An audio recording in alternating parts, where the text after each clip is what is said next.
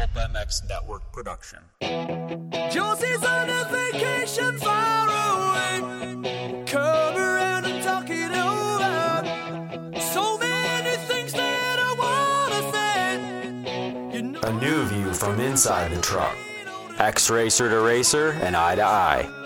A casual look into the personalities of the sport and an experienced perspective into the action from week to week. It's Jason Thomas's Industry Seating. Presented by Pirelli Tires and brought to you by Blendzall, Plum Creek Funding, Works Connection, Premier Vapor Blasting of Georgia, 612 Suspension, and Fly Racing.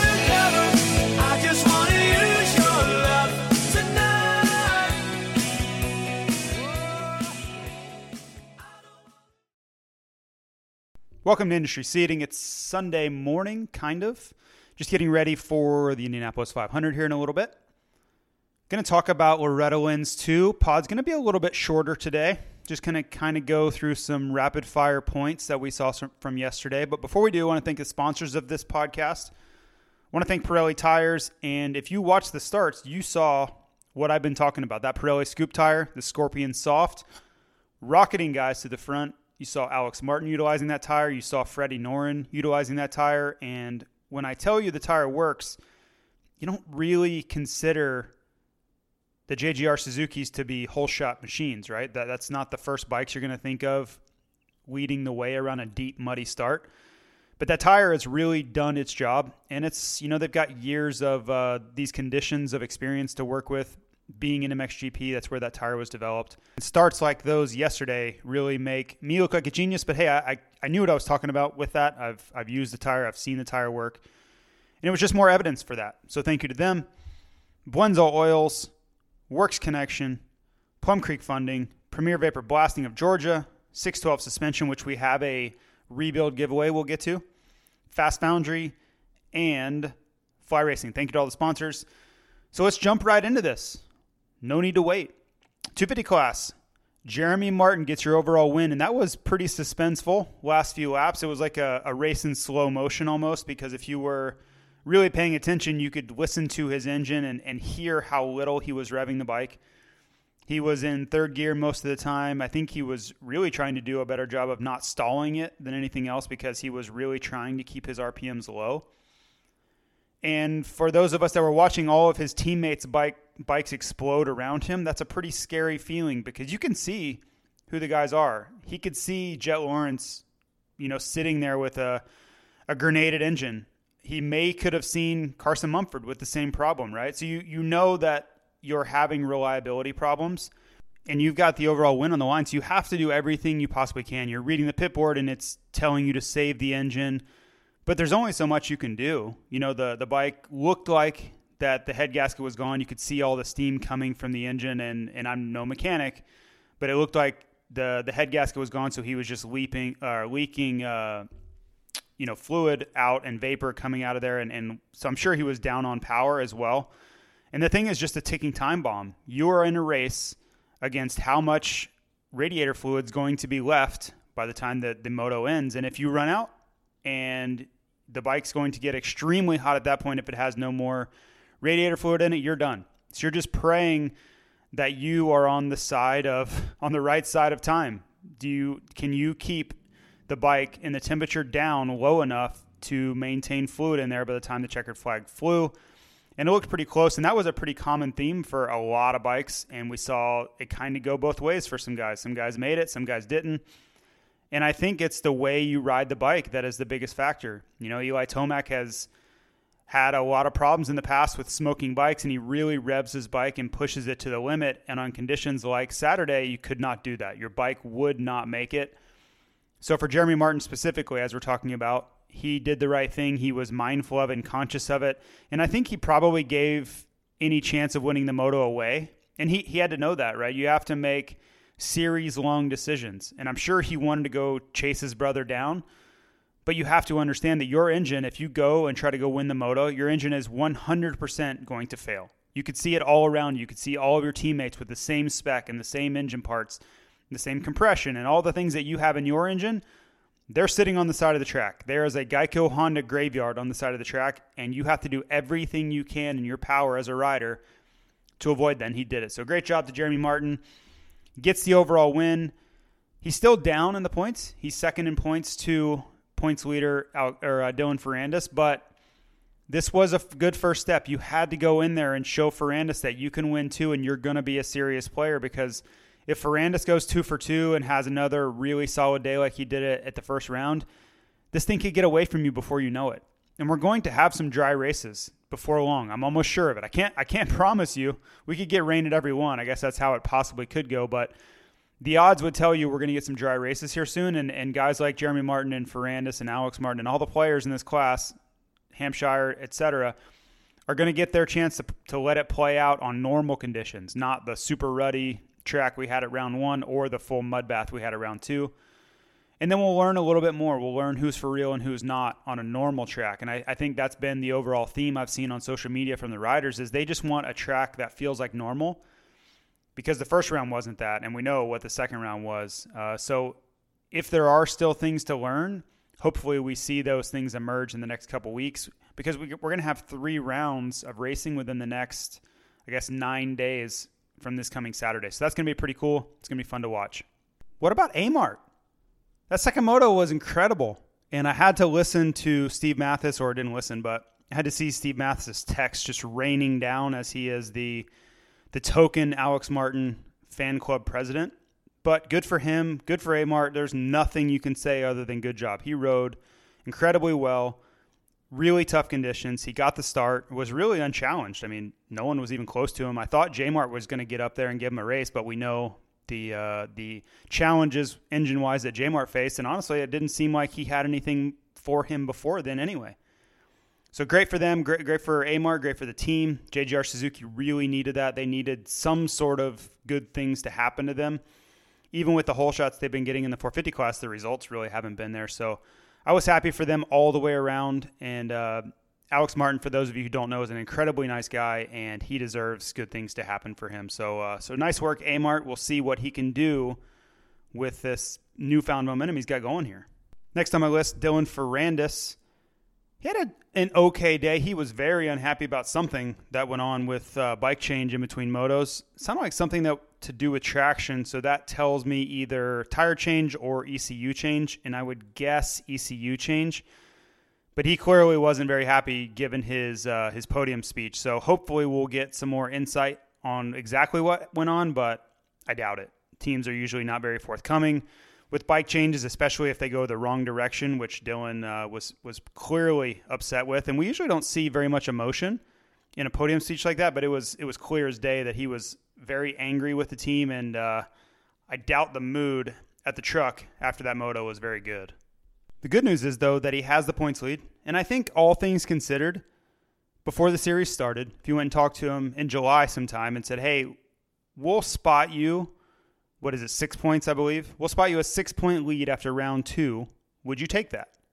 And I think he would. I think he would take that. So if you look at it from that lens of forget about what went on in the last four motos, you have a six point lead leaving the two Loretta Lynn's rounds, which we wouldn't have even known. We would have thought we were going to Washougal. I think he takes that with a smile and moves on. So if, if he can wrap his mind around that going into round three, you have a six point lead and you have the championship in front of you – then sure. What is there to be upset about? All things are good. So the future is definitely bright for this season for him and that team. Uh, but I do think the the biggest bugaboo he has to work out is the starts, because if you really think about it, he seems like he's the fastest guy on the track all the time. You know, whatever went on that second moto, I, I, we can't be sure. But if I had to pick a guy that's going to set the fastest lap time and be generally the fastest guy each moto, I don't know how you could go away from Ferrandis. So with a six point lead and you're the fastest guy and seemingly on the fastest motorcycle, I think everybody would probably like those odds. Next up on my list is the Geico bikes in general. What a tough day for all those guys. And if you go back to last summer, remember at Millville, the Geico Hondas underwent a ton of engine changes. They they had this huge test day on Thursday and Friday leading up to Millville, and they had come up with a new engine package to try to compete because honestly, the team guys were really frustrated. They just felt really down on power, and they were pretty vocal about it. If you if you remember the Hunter Lawrence interviews from last season, they just felt like they had no chance to compete with guys like Dylan Ferrandis and Justin Cooper and Adam Cianciarulo. Go down the list. So they made gigantic changes. They they reconfigured a lot of things, and I have no idea what that means. I would assume they probably bumped up compression. They probably went back to the drawing board on ECU settings, and then they had catastrophic failures in the super deep dirt the next day at Millville. Now, it's probably because of the conditions. If you really push your engines to the limit of reliability and then the conditions deteriorate, that's a bad spot to be if you don't make significant ECU changes. And that's what I think. If you wanted to ask me what I think they did with Dylan Ferrandis, I think that's probably what they did. I think they tuned his engine down or detuned it to make sure that it was going to finish and he probably didn't like the way it worked. He probably got a bad start because of it, and it probably was really slow on the racetrack. But for a championship, you have to be willing to sacrifice your most potent engine to get the most points you can and, and avoid that DNF. DNFs are just brutally difficult to overcome in a, in a nine race championship.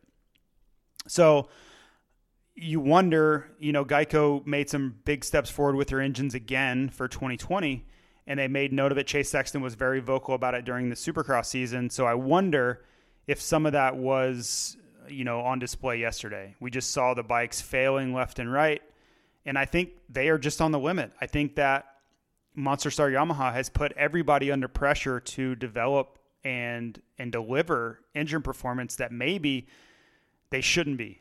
And that's a really relative term shouldn't be.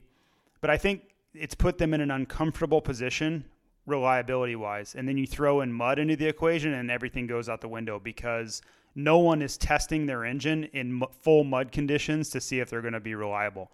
They'll test them endlessly on normal conditions then really ride them hard, moto after moto after moto.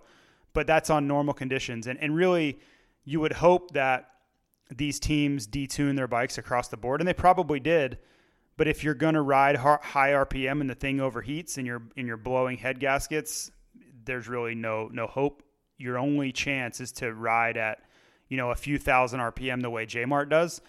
And he only started doing that at like halfway, right? He had to build up a huge lead over the rest of the pack to be able to do that. If you tried to ride that way the first lap or the first few laps, you would be getting passed left and right because you're not going all that fast. You're just you're in survival mode, and really no one is pushing the pace at that point. So a lot of ins and outs. It's a pretty complicated dynamic, but in the end, it was a tough thing to watch for the Geico Honda guys because you know how much work, or, or I do anyway, how much work they've put in to try to improve those motorcycles and get more competitive with the guys they're competing against.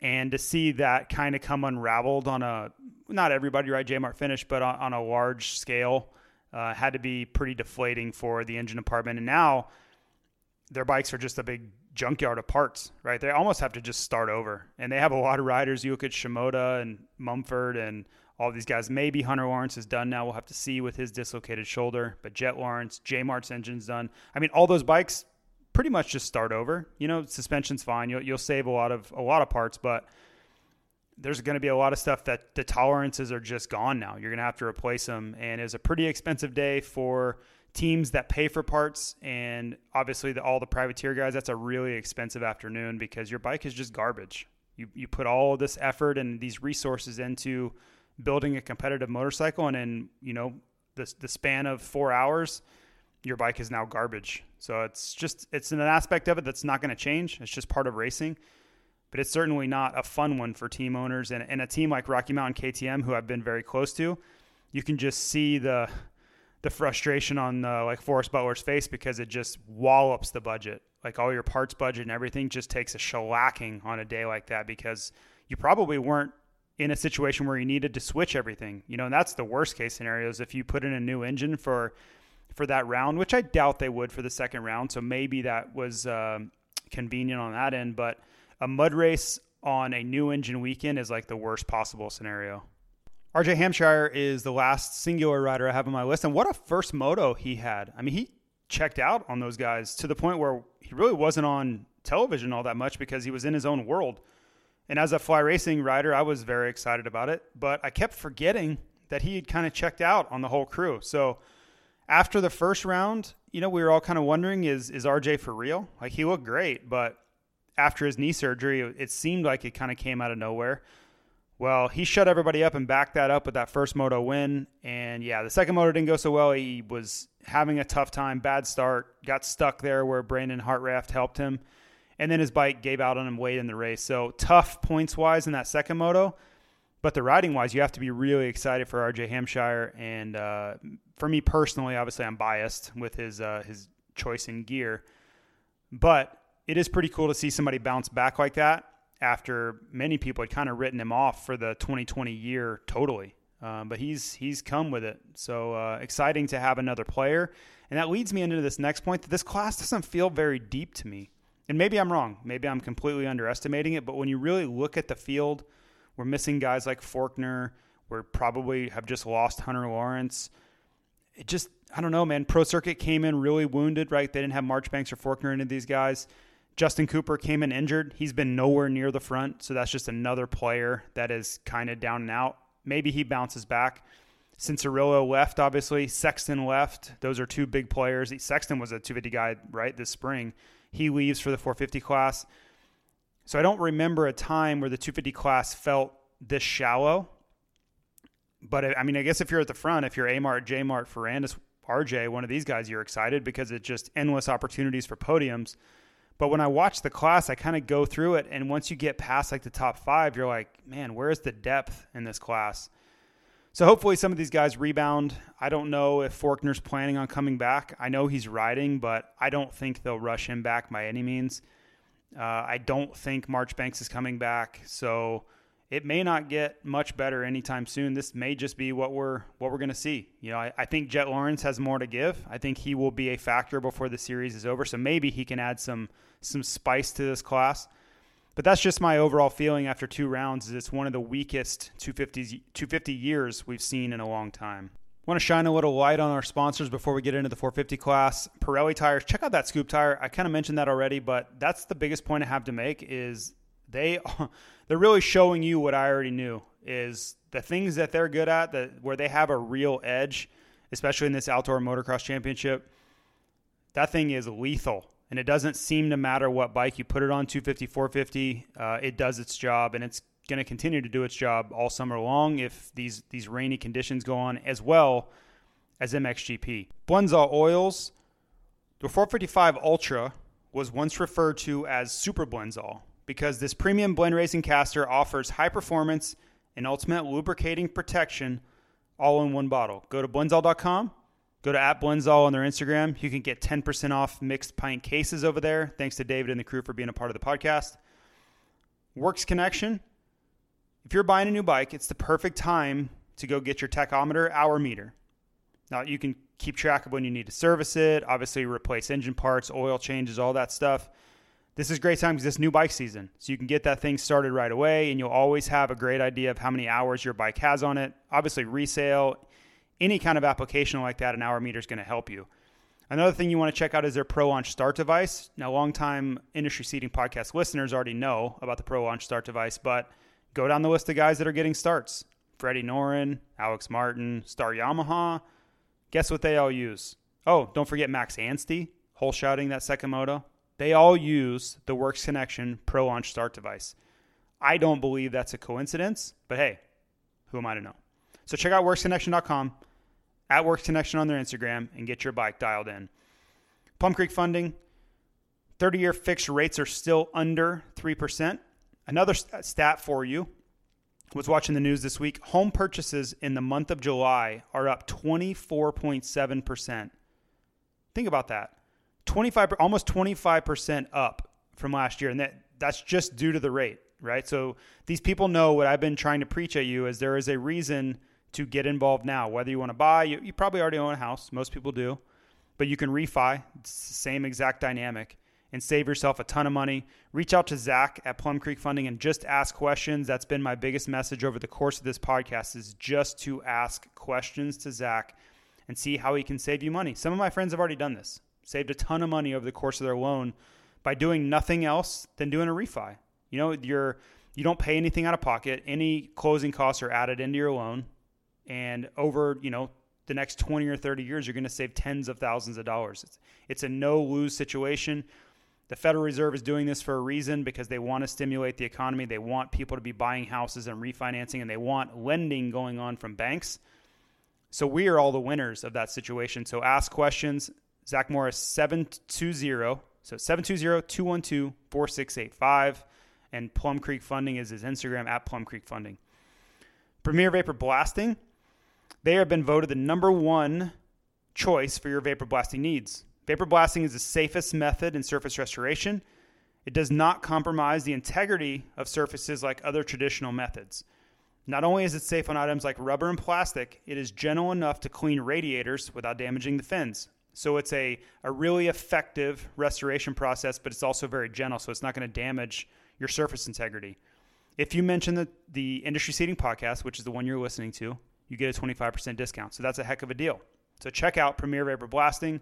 At Premier Vapor Blasting is their Instagram. Ask for Brandon over there and they will get you dialed in. Now, 612 Suspension is doing a giveaway, which we, uh, we kicked off last weekend. Ronnie made his selection this morning, texted me. I was getting ready for my bike ride. So thanks to Ronnie Monk and the 612 Suspension crew for offering that up and also being a sponsor of this podcast. But they have a new rebuild winner, and it's Tim K125. That's his Instagram is Tim K125. So, Tim, reach out to Ronnie or myself and we'll get you dialed in. And congrats on winning the first ever 612 rebuild giveaway for this podcast. And, we're going to try to continue to do more. I have more Pirelli tire giveaways to do. We'll do some more fly racing giveaways, and uh, hopefully, I will get with some of the sponsors and do some more product giveaways. I want this to be the podcast that, uh, yeah, that gives back. That's you know, it's it's a two way street. You guys listen, you maybe learn something, maybe you don't. Maybe you get bad information, which I try to avoid. But hopefully you win something along the way as well. Now, Fast Foundry, a little bit of out of the industry company. They are a tech solutions company. So whether you're a startup needing to automate or an existing company wanting, wanting to modernize and update your automation, they have answers for you. They've worked with Fortune 500 companies like HP, Mountain Dew, Intel, They've done some live and virtual event solutions, right? So they have a lot of different ways that they can help you. So go to fastfoundry.com. You can ask for Robert Carico over there. He's a moto guy. Had to be cheering for the Seven Deuce Deuce. I think Seven Deuce Deuce had some bike issues yesterday. I all I got was a text from Matthes saying that uh, Seven Deuce Deuce was stuck on the side of the track. So I'm sure that was a bummer for Robert. But hey, I like to work with moto people. That's been a recurring theme for as long as this podcast has been around is moto people helping moto people. And if you're going to do business, why not keep it in the moto family? That's what I've always believed in. So so thanks to fastfoundry.com for being a part of this. Last but not least, fly racing. Hey, we won the race again. We won the 450 race thanks to Zach Osborne, who I'm literally texting right now. We are in a big group text battle. But he won again. That's two for two. And then RJ Hampshire won the 250 moto. So we won quite a bit yesterday. That's something I could get used to. If you want to learn more about the Formula helmet, go to formula.flyracing.com. It's a microsite that will teach you all about the Formula helmet. And hopefully we can keep these winning ways going. I will be at the next few rounds, assuming that the schedule stays together. There's a lot of a lot of chatter about scheduling these days, uh, but I am planning on being at the next three rounds. So we'll see how this all this all goes. I guess even if they adjusted it, maybe I could adjust my travel plans too. Um, but I'm looking forward to being on site and uh, seeing this this winning in person. So 450 class, let's jump right into that. Zach Osborne, as I mentioned, what a day! Facing adversity, wasn't an easy day. I mean, if you watched time qualifying, there was a chance that he wasn't even going to race. And I won't get into all the the politics of rules and all that stuff because that's still a, a hot debate, and the, it didn't seem like the Kawasaki guys were all that thrilled. I heard rumors about them protesting him for being allowed to ride the B practice. That's not my place to say. I know what the rules state, but again, without, you know, they changed the schedule, so they went to one practice. Then they removed the LCQ from the schedule entirely. So if you're going to talk about rules and you know all that stuff where as far as you're you're in a gray area, I think you have to be able to flex a little bit if you're the AMA because – you're the ones changing the schedule. You are the ones that are forcing everybody to get it perfect in that one practice because normally he would have either had the first practice and they would have maybe missed that and then they would have got the bike fixed for the second one Or worst case, he goes out and is at least able to race the LCQ. So I understand why you would be frustrated if you're battling for a title and a guy you can say like this is the rule, you have to follow it. But at the same time, everyone else is looking at it. Well, people that are objective or maybe biased, you could say I'm biased, are looking at it like, listen, everything about the day has been changed, so there has to be some some ability to to flex here a little bit. Like you have to be a little bit flexible if you're going to change the schedule and, and disallow some qualifying opportunities. You can't be expected to to draw just as much of a hard line on enforcing a rule either. So that's where I came down on it. I'm sure the Kawi guys are just shaking their head and don't want to hear that, or really anybody that's in championship contention, you don't want to hear that. Um, and it's not my place to say; it's just one man's opinion. But I think there has to be a little bit of ground given uh, you know, given that there was a, change to the schedule completely and the normal qualifying circumstances were not provided, you can't be expected to be held to the rules that are put in place based on those qualifying guidelines. So, anyway, great job by Zacho. And he's got a big points lead now. I mean, he's 40 points up on Tomac, who is your three time defending champ.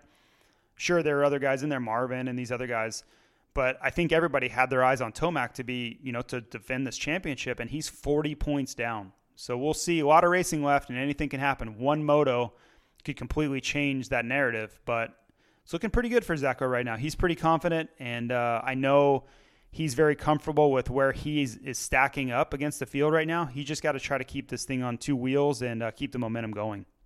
Kind of touched on Tomac already listen, this isn't over for him, but at the same time, going DNF, DNF, he got lucky in that first moto too because he ended up, what, 10th in the first moto? Something like that, even though he didn't even finish the race. So it could have been a lot worse for him had the bike given up sooner.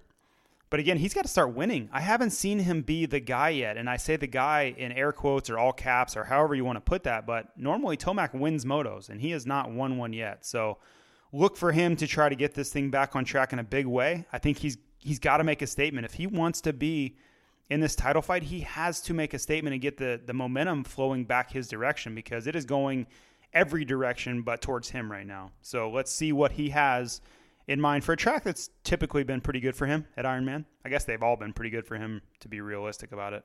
Chase Sexton was on my PulpMX fantasy team, and not a bad day, but in that second moto, I don't know what happened to him on the start. He was way back. I mean, he was 36th or something, so obviously a crash. Maybe he stopped for goggles. Something bad went on for him. But he was riding like a bat out of hell coming back, and I was watching his lap times just to see if he was going to get points or not. And he was doing, he was in the top three of lap times. Sometimes he would have the best lap on track. Sometimes he would be, you know, second, third, fourth. And keep in mind, this is in traffic too. So a really impressive ride, really impressive pace from Sexton. And then something happened the last lap because he had gotten all the way up to like 14th and then he went to 20th and he only got 20th because it was the last lap and that was, he was the last person on that lap. So it hurt me for sure in points. And yeah, I'm sure he wasn't thrilled about either because he, he had worked so hard to move up and then he gets, you know, he just loses like six or seven spots on the last lap. So maybe we'll find out what happened there. I'm assuming the bike finally let go or something that seemed to be the, the common theme throughout the day. But going into Ironman, look out. I, I think he is ready for a breakout ride. I think he will be on the podium at Ironman. Keep in mind, this is his home race. He's a Midwest kid, and I think he's going to be pumped up and ready to uh, to get some revenge after a tough day in Tennessee. And uh, I expect big things, which will hurt me because I had him on my team this past weekend, and he will be he'll be a pretty popular pick, I believe, on Saturday, and he'll probably bite me right in the ass, but that's the way this thing works. Next up, Marv. Marv's in the mix, and, and don't sleep on Marv. He's a he's a gaggle of points out right now, like you know, 19, 20 something points out. But this thing can really change really quickly, as we saw for Tomac. And I, I think Marv is still building there's no way he's at a complete 100% fitness wise and, and racecraft wise. It's impossible after such a long layoff. So I think he's going to continue to get better and better. And this this Ironman track has been one that he's been good at over the years. It works for him. His his riding style, you know, ruddy, and you have to be really precise on this Ironman track. We'll see how the weather plays out, but I do think Marv is going to win sooner than later. Remember this race in 2017? Where he should have won the overall and he crashed the last lap. This this was the race that uh, Jeffrey Herlings was at, and Marv had it locked up and gave it away by crashing. So This is a track he's done well at, and I expect a podium out of Marvin Musquin. So I just said Sexton and I just said Marvin. So I'm kind of boxing myself in here a little bit. Point being, I think Marvin's going to continue to get better and better. And I, I don't know if he'll be, you know, the last round be right in the title fight or not, but I, I'm a believer in Marv. I think he's a very smart racer. And I think when there's this much chaos going on for everyone other than Osborne, I think that presents a very good opportunity for a consistent rider like Marvin is. Justin Barcia, what a first moto. He won by like a minute. Well, he crashed. He was winning by like a minute on the last lap. That's a hell of a ride. And I'm sure everybody was having problems and probably trying to save their bikes. But point being, Barcia checked out on everybody. And that's what he needs because he's trying to get contracts signed right now. The most likely landing spot sounds like it's going to be gas gas. But the problem there is he'd have to give up his gear deal to do that because that's going to be a team gear deal, it sounds like.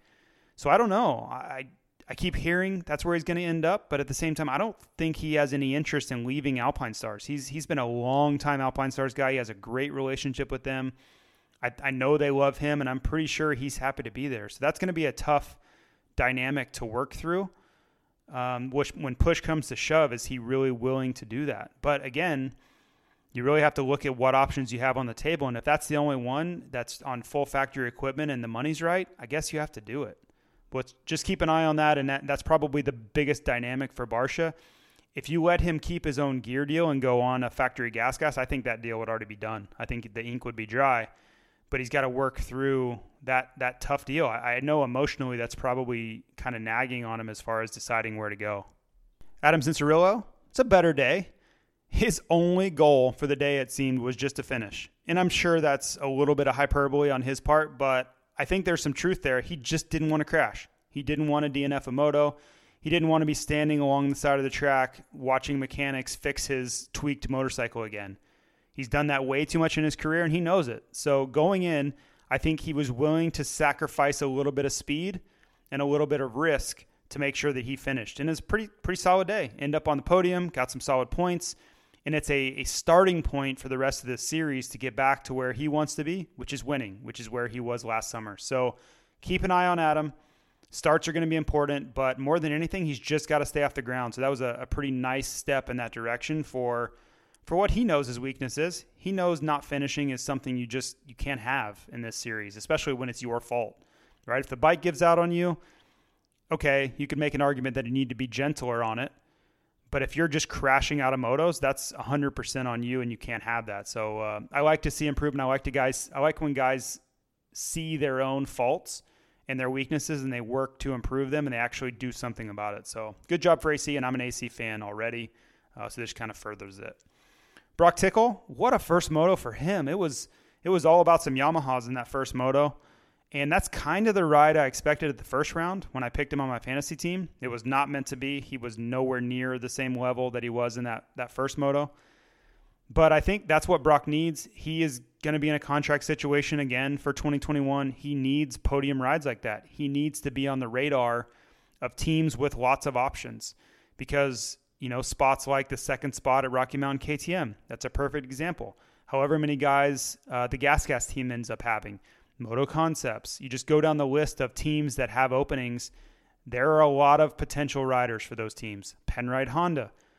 He needs to be on those lists and he needs to climb the ranks in those lists and getting on the podium in these these summer motos is a great way to do that. So nice job from Tickle. Really nice guy and he's very easy to root for. Blake Baggett, I don't know. I, I I know he was out there. I saw his name in the results sheet. I was watching his lap times, but I never saw him.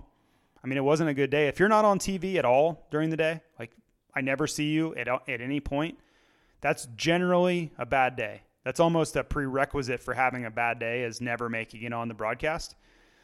But I think the biggest factor here is the starts. You know, at a supercross start on a grid, it was almost a guarantee that you would see Baggett near the front. They just had the, the settings so dialed, and it was like clockwork that he could come off the gate, and that bike just accelerated so well in the conditions that Supercross presented. Well, whatever's going on now, if it's the ECU setting, they just don't have us dialed in. What whatever the case is, he's much less likely to have the start every time. And on Saturday, he got neither of them. So that's priority number one. And I kind of mentioned that last week, is I would make the starts my only priority right now because it seems like the riding is fine. It's not perfect could always be better. But the starts are putting you in such a bad spot that the riding almost doesn't matter. In a mud race like that, if you start 25th, you're it's not going to happen for you. You're not getting better than like, you know, the backside of the top 10. You just can't. It's too difficult to move up. You can't even see. Your goggles are ruined. You've probably been splashed a hundred times on the first lap. Your gloves are soaked. You can't grip the bike. There's a myriad of problems that all happen from a bad start in the mud like that. And it seemed like Baggett did that twice. Uh, so he needs to figure that out. The Ironman start is a, is a good one, I think, for bikes that are really strong on torque and power. And the KTM certainly has that. Uh, so maybe he can find a way to bounce back going into Ironman. Dino's having a hell of a season, and I mean that in a bad way. Nothing's gone right. He's been pretty vocal on social media about just struggling with track conditions in the first two rounds. So look for him if, if we do get some positive weather at Ironman, look for him to really try to make the most of it because I think I think he has a lot more than what he's shown so far, but until he finds conditions that he's he's happy with and that things are going his way, you're not going to see it. So I think, you know, two top 10 motos would be a step in the right direction. And when things are going bad, I, I learned this in my own racing. When things are going really bad, you just need baby steps to get things, you know, the momentum and that pendulum swinging the other way because it's so easy to let things snowball negatively. If you can just have one decent day, almost like Cianciarulo, you didn't win, you maybe moved backwards at times, and that's not ideal, but you had a better day, right? There, when you go to bed on Saturday night after the race, you're feeling more positive than you did the prior Saturday night. And that's really all you can do. So I think for Dino, if he can just get things headed back on the right trajectory, that's going to be a positive positive step. So watch for that next weekend if he can just turn the tide a little bit. You don't have to go out there and get top five. Do you want to? Of course. If you can, you maybe. I, I don't know, but I think just a better result mentally and and the team morale and all that stuff goes a long way. And then you just start building, right? Go into Redbud, which he's had success in the past, uh, and just things start happening, you know, and before you know it, you're back to where you want to be without this drastic change. It wasn't like an overnight success story. You just worked your way back into into the fold. So that's it for this weekend. I appreciate everybody listening. Just kind of rapid fire some some points that I have on guys, and I think that's where this podcast is going to go the rest of the, the season anyway. Is just take the points and the notes that I make throughout the day and, and touch on certain things. I think when we have a dry race, there's going to be a lot more to talk about because in the mud, guys are just riding around. Like, I can't really critique a guy's riding when he has no goggles on. He can't see anything. He probably doesn't have gloves on anymore. His bike's, you know, detuned into like a, you know, 1986 CR 125, so it finishes the moto. Like, it's really hard to have talking points about that stuff.